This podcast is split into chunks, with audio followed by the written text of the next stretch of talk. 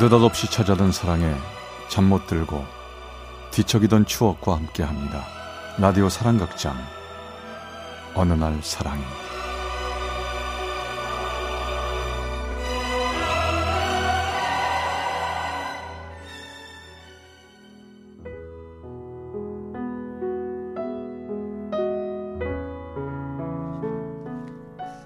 송년 특집 사랑의 체험수기 겨울에 만난 사랑 제 284화 서툰 인연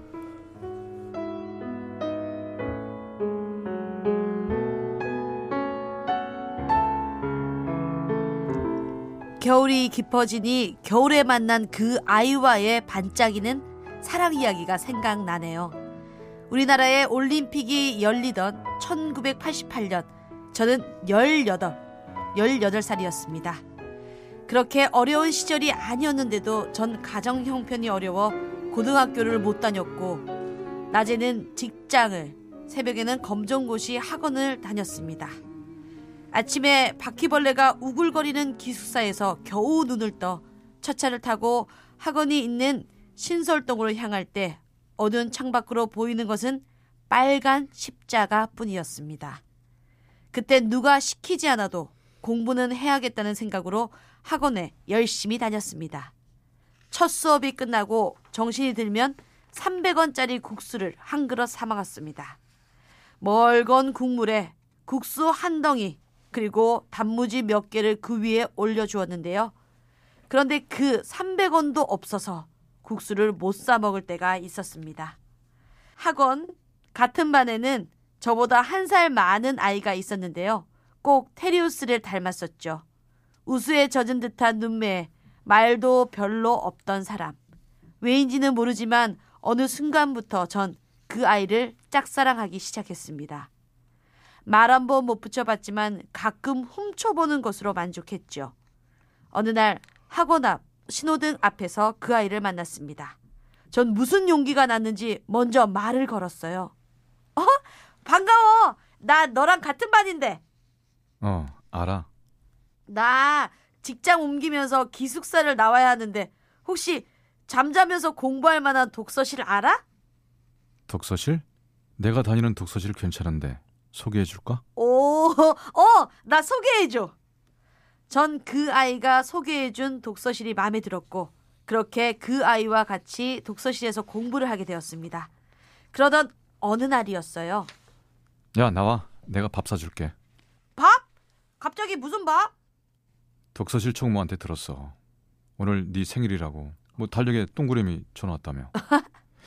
중국집에 가자. 내가 짜장면 사줄게. 전 얼떨결에 그 아이를 쫓아가긴 했는데요. 떨려서 도저히 먹을 수가 없었습니다. 먹어. 응, 아, 붓기 전에 먹어. 밥도 잘 못 먹고 다니는 것 같은데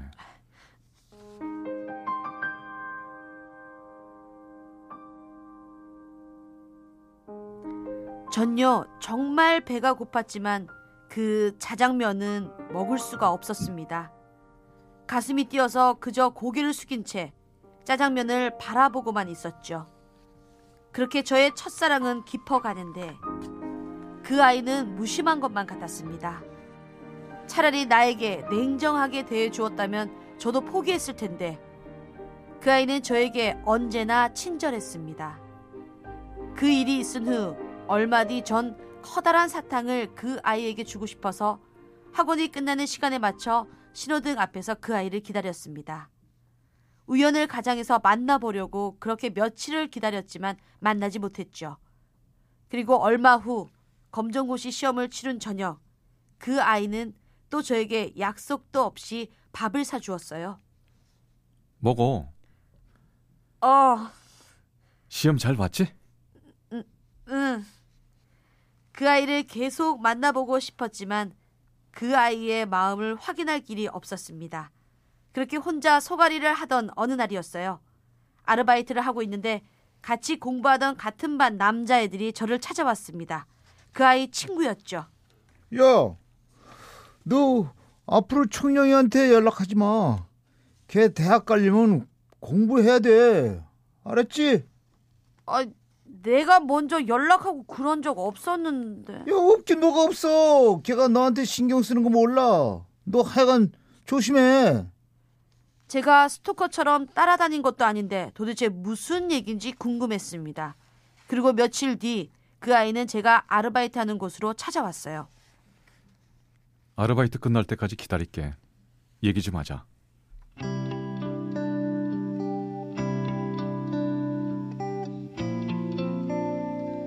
그땐 서로 돈이 너무 없어 커피숍에 가는 것은 엄두도 내지 못했고 그 추운 겨울에 길에 서서 이런저런 얘기를 나누어야 했습니다. 아마도 친구들이 제게 와서 한 말을 사과하려고 왔던 것 같아요.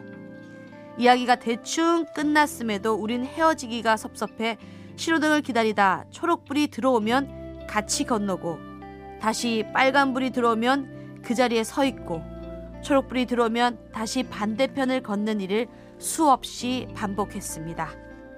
코끝이 빨개지도록 우린 그렇게 신호등 앞에 서 있었습니다. 그날 밤이 그 애를 본 마지막이었습니다. 그리고 어디선가 그가 군대에 갔다는 얘기를 들었죠.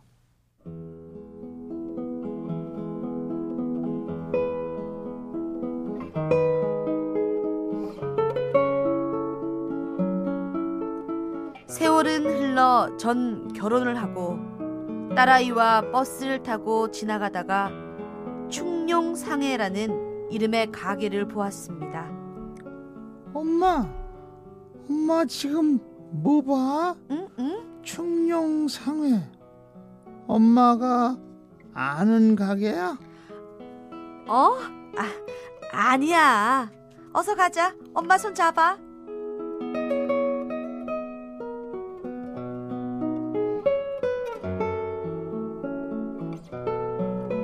배고픈 저에게 밥을 사주던 그 아이. 추운 겨울 차마 헤어지지 못해서 신호등을 수없이 함께 건넜던 그 아이. 그 아이의 이름은 충룡이었거든요. 그 아이는 행복하게 잘 살고 있겠죠? 가끔 보고 싶을 때가 있지만 30년이 흐른 지금 만나면 뭐 하겠어요?